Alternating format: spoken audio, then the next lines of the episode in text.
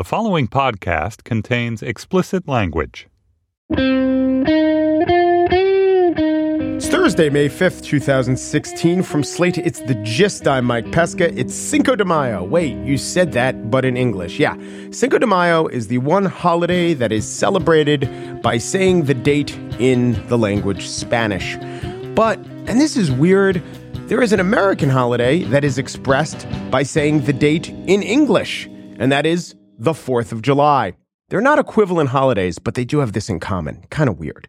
But it got us to thinking about a momentous occasion here on The Gist, because Cinco de Mayo is not only the 5th of May, it is our second anniversary. We debuted on Cinco de Mayo of 2014.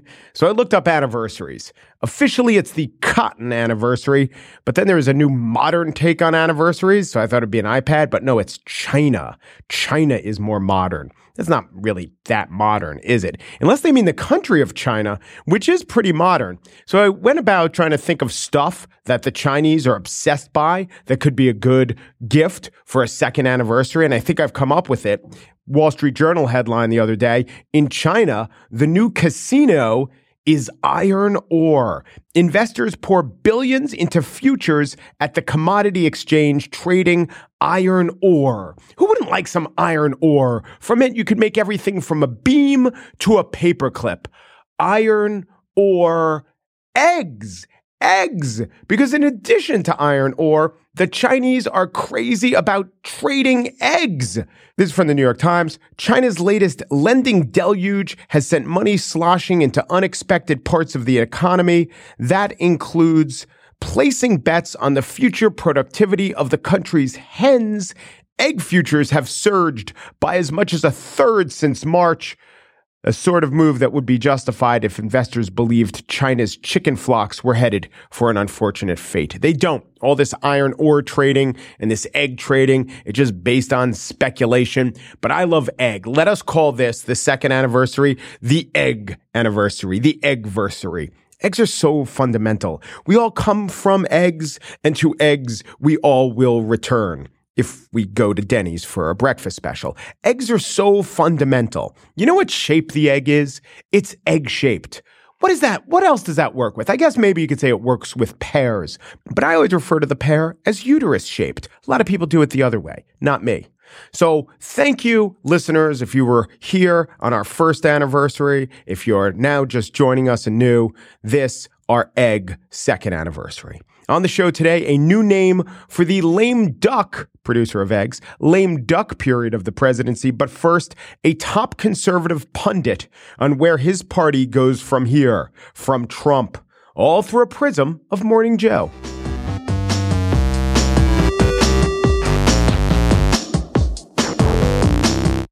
So the other day I was reading a column, as I do, by Jonah Goldberg of the National Review. He writes for them. He contributes to Fox. In fact, soon you'll hear from him. He'll he'll be joining us from his office at the American Enterprise Institute, and he was talking about how the TV show that I watch the most, Morning Joe, I actually listen to it via podcast, is just so smug about having gotten Trump right. Jonah's right about that, but I think he touches on some bigger points about the media and Trump and conservatism. Jonah's here. Hello, Jonah. Hey, Mike. Great to be here. So when I watch the show. Joe, especially, always talks about how the rest of the media missed Trump and he emphasizes that he got Trump. Then again, there was a time where he kept saying and Mika kept saying and all the gang kept, kept saying, are we really missing the Bernie Sanders phenomenon? Is this mostly about him getting Trump right or the media and Morning Joe is a microcosm of that, just liking the unexpected and change and conflict? I think that there are other things going on with Joe and Mika when it comes to Donald Trump. I think they like him personally. I think that they are personally invested in him. I think they're charmed by him. And I think a lot of their analysis, which turned out to be correct, stemmed in part from uh, uh something going on off camera in terms of them rooting for him. Mm-hmm. It's one thing to say that Trump is going to do a lot better than people expect or that Trump is better than everybody on the stage. Those are not strictly speaking, value judgments, right? It doesn't speak to whether or not what Trump is doing is horrifying or terrible or distasteful. Right. It's a the- it's a theater review, and you could be saying, "Wow, the guy who played Iago was best," but let's look at Iago's character. He's evil. Right. Or look, uh, the way I look at it sometimes is there's this great scene in Don Quixote, you know, the Cervantes novel, where this guy goes into the center of town and picks up a dog and sticks a tube in its butt and inflates the dog till it gets really huge and then pulls the tube out of the butt and it lets loose this giant farting sound and runs away. And the crowd is like mesmerized by it. And he says, hey, you think it's easy to inflate a dog? Um, you know, just because you do something that gets a lot of attention doesn't mean that it's it's something to be applauded or approved of. And we live in now this sort of reality show Kardashian culture where celebrity and, and success seem to be their own reward absent you know, any notions of right or wrong or civility or anything in between, where, this becomes a real problem in terms of Morning Joe, is Joe will defend, and I like Joe Scarborough, but you know, and Joe will defend himself by saying, "Hey, look, I've criticized Donald Trump plenty of times. I said his KKK remarks were indefensible." But that apparently has no teeth whatsoever because then the next day he talks about how well he's he's cleaning up and he's going to win this primary and that caucus and all the rest. If if he says that the KKK remarks disqualify That's him the word from the job used. of president, Not just indefensible, but disqualifying, which has a definition, which should be mean that in the future Joe is saying, well, as we know, he's disqualified. But Joe's not saying that. Right. He never once goes back to this and says he said he likes to say that he said it. Yeah. But he never says it as if it's binding on him in any way. If I said that somebody was disqualified from being president, I would like to think that I would keep bringing it up because particularly if the person doesn't apologize or recant, then presumably that judgment holds. If I say someone's a dis- is disqualified to be my kid's teacher, I don't go to the next parent-teacher conference saying, "Well, you know, how do you do this week?" You know, I mean, it, it, there's something, there's a disconnect there that is very strange to me. Or credit the teacher for pivoting. Right. But is this one quirky show, or in some ways, is this a microcosm? I mean, my take is it is and it isn't. On the one hand, I think most of the media has been mocking and condemnatory of Trump, and yet they can't look away and they give him so much more airtime and space, and that has helped him. Oh, I agree with that. I just wrote a column. It will be out after this com- or before this comes out, sort of making a, a similar point. You know, in movies and books, the MacGuffin, right? The MacGuffin is the thing that the hero wants. And one of my problems with the way that Barack Obama has been covered is that he's just generally seen as the hero in whatever story and whatever public policy goal he has, will the hero succeed in getting it? And there's not a lot of conversation about the actual substance of public policy. I don't think Donald Trump is the hero for a lot of people in the mainstream media, but he is the most entertaining show in town, and he is popular, and he intimidates a lot of journalists. You know, there's that CNN anchor who said that she she soft pedals coverage of Trump because she's afraid of getting angry tweets from people, which is not exactly like Edward Edward R. Murrow stuff. And I No, think he never there- complained about tweets. But also, the, but there's also the thing of, and they let them call in by phone, which gives them a huge advantage. Right, and they also but they also treat you know simply because every everything that doesn't kill him and he gets more popular, it then becomes sort of mainstreamed and acceptable and normalized. What disgusts me about and this happens very much in the conservative press, it happens in the press generally as well. What happens is is you start sort of lowering the bar of acceptability. If if Donald Trump had been polling at 3% in the polls for the entire Republican primary, so many of his comments and gaffes and statements and, and all that would be treated with such moral indignation and outrage. But because he keeps doing well in the polls, that somehow makes the comments more acceptable. And I just don't think it should work that way. If, Right. if, if someone says 2 plus 2 is 5, I don't care if he's really popular. Do you think, though, if he had been called to the carpet more and if the coverage had been more in lines with what we both think should be proper press practice, that he wouldn't have won? Because I do think that there are a couple things. He came out with the strongest anti immigration position with that wall. And that was something that the base loved. And that was something that the party itself was not giving to the base, the party elites. And then when he came out with this ban on Muslims or the idea for a temporary ban on Muslims, it was anathema to the party elites. And yet the base loved it. So he's actually, you know, if, if, if what we want from a politician is to give voice to the policies that we like, he is doing that. So do you think even great coverage would have stopped him from winning? Uh, I, you know, look, I, I don't know. There are you know, in my world, the sort of water cooler conversations and recriminations about how this happened are raging right now. And I think that there are too many, you know, sort of what in social science they call an overdetermined phenomenon. There are mm-hmm. just too many reasons for why this happened. And there's so many people who deserve, and institutions that deserve blame that, you know, you'd need FEMA tents to distribute all the blame that deserves to go around everything would have been fixed. I think one of the more interesting dynamics of all of this, which sort of confuses a lot of people, is that Donald Trump's strongest support actually comes from the least conservative elements of the Republican Party. You know, for 30 years we've been told that the more conservative you get, the more racist and nativist and all of these things you get. And I understand why people make those arguments. We don't need to get in the weeds of all that. But if you just look at his voter support, it's the people who don't care much about abortion, who don't care much about, you know, tax cuts, who don't care much about constitutionalism and limited government and all that kind of stuff. It's the moderate and self-ID'd sort of liberal Republicans who are giving him the biggest line share report. And Ted Cruz, deeply flawed candidate, that was like the one constituency that Ted Cruz was winning. That and young people in Indiana were the very conservative. And so there's this weird sort of he's just defying all of the normal scripts but I got to say, you know, I sometimes I feel like I'm taking crazy pills. that I think this stuff matters to me and to, and to so few others.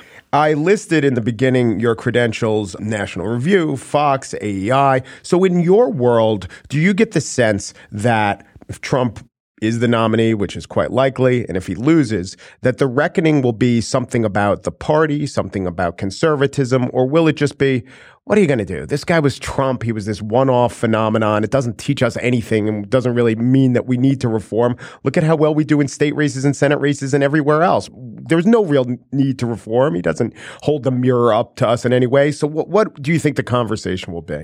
You know, one of the things I'm kind of grateful to Trump about is the fact that he is proving that the Reagan package of 1981 uh, let's cut marginal income tax rates, you know, even lower, all that kind of stuff.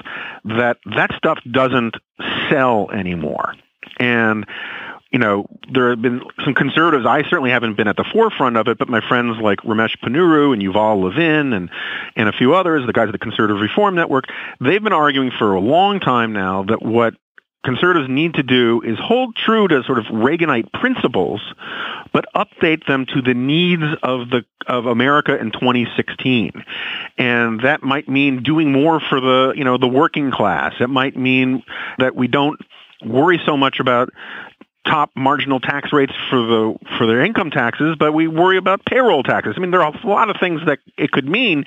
And for the last five years, the, the sort of high priests of conservative purity have been attacking the conservative reformers, saying, "Oh, you're sellouts, you're squishes, you're Me Too Republicans, like the guys who said the New Deal was okay.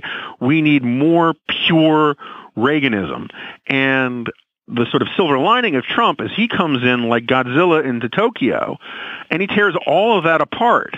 And so the hope, I, you know, it's, it's a rosy scenario because I think he's going to do enormous damage to the Republican brand with all the nativism and the racism and all that kind of stuff. But one hopeful outcome of this is that when you have such a scorched earth kind of disaster, you you set the soil up where you can plant something new. That would be my hope. What the reality is is, you know, I mean, I just had an argument about this over lunch. There are some people who don't like Trump who say you got to let him have the nomination, let him run and lose by Goldwaterite proportions, and then we can say, "See, you guys screwed up by doing this." And there are other people who say, wait a second, I don't, I can't let this guy speak for me. He is going to tarnish the brand of conservatism in the Republican Party. Conservatives spent three generations trying to take over the Republican Party, and we're just going to hand this guy to the keys without a fight. That's crazy talk no one really eh, has a great answer to this question, and so much of it depends on Trump. Trump could do something smart like pull together a big sort of shadow government of of eminence grise, respected conservatives and Republican politicians, and get Republicans to vote for the sort of the whole government rather than just Donald Trump. Or he could continue, you know, to be Donald Trump. And my bet is, is he continues to be Donald Trump in the same way that in Aesop's fable, the scorpion has to sting the frog because that's just what scorpions do. It is in his nature, yes. Yeah. Uh, so many unknowns right now. Jonah Goldberg, Fox, National Review, talking to us from the American Enterprise Institute, although when you hear this, he will have fled for Europe. Coincidence? I don't know. Thank you, Jonah. Thanks, man. Appreciate it.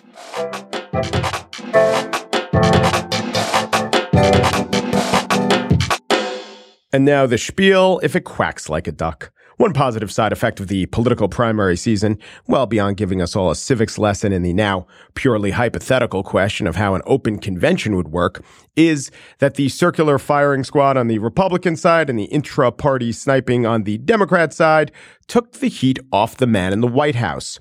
The economy, as this man laid out a couple of months ago before introducing his budget to Congress, is going quite well.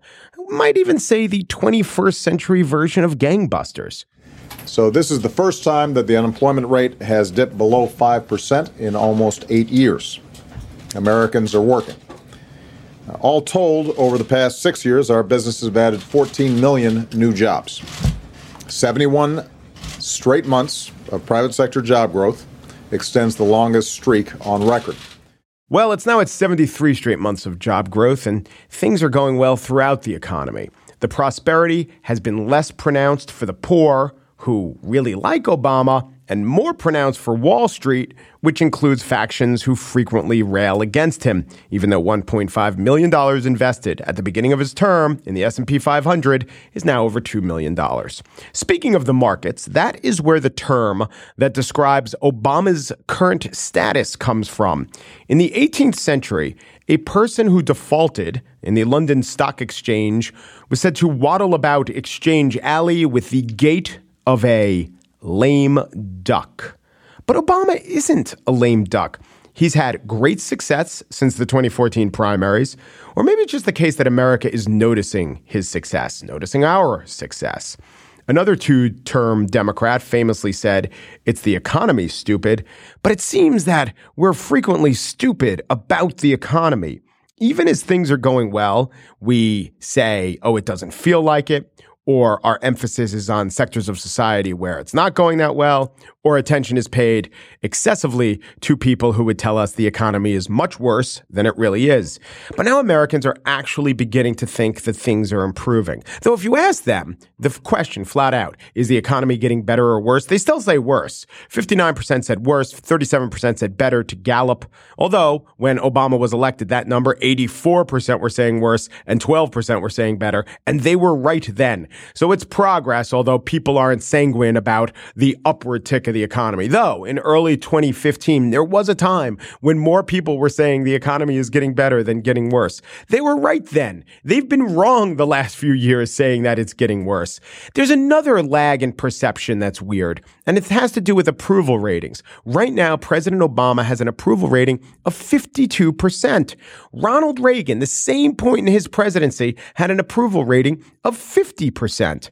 So I think without the intense criticism that's focused on the president personally, without the talking down of the economy, without the smearing Obamacare and saying the stimulus was a disaster, when it's just the lived experience of the consequences of Obama's economic decisions, he winds up doing pretty good, pretty good for a president, the only president who's never cracked above 25% approval among members of the other party. Which means that for people who are willing to give Obama a chance, everyone except dyed in the wool conservatives or Republicans, people pretty much like him and they like what's happening in America. Now, you might be saying, wait a minute, I thought we were experiencing this anger, this backlash, this populist moment, this populist movement. You know, maybe we are. But let's talk about the populism on the Republican side for a second. That populism, that so called populism fostered by economic displacement, that does come wrapped in a ban on Muslims, surrounded by a misogynistic rant, walled off from Mexico. So, yeah, maybe some of Trump's popularity is populist, but his fans aren't the worst off among Republicans.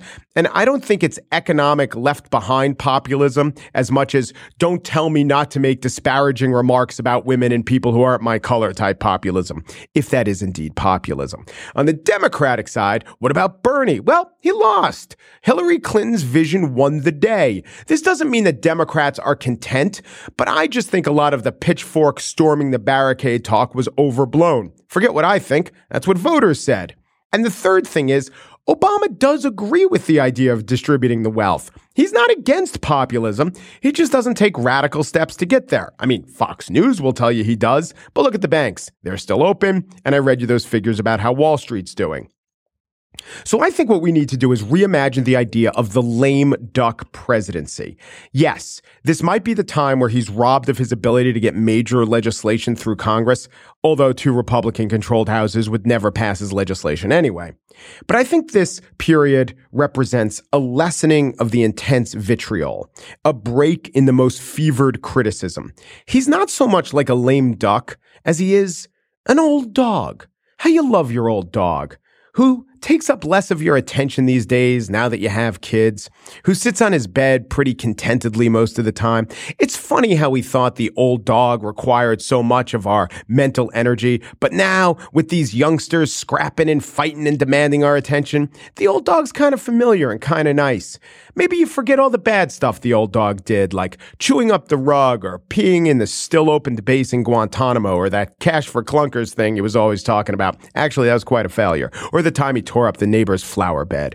But we grow to appreciate our old dog, to reflect on what he's really given us, and we remember he's not going to be around forever.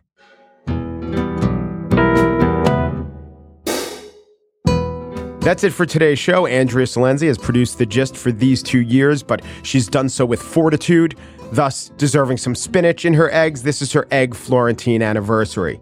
Steve Lickteig has been here only a few months. Let's call it the unfertilized egg anniversary. And then there's Mary Wilson. This is her first day on the job. More on her to come. Andy Bowers is Chief Content Officer of the Panoply Network. What a network! So many offerings. It's the Denver omelet of podcast networks. The gist. Now it's over. Easy. De Peru du Peru, and thanks for listening. Right now on BuzzFeed, a video of a dog being inflated via the anus is the number one trending thing.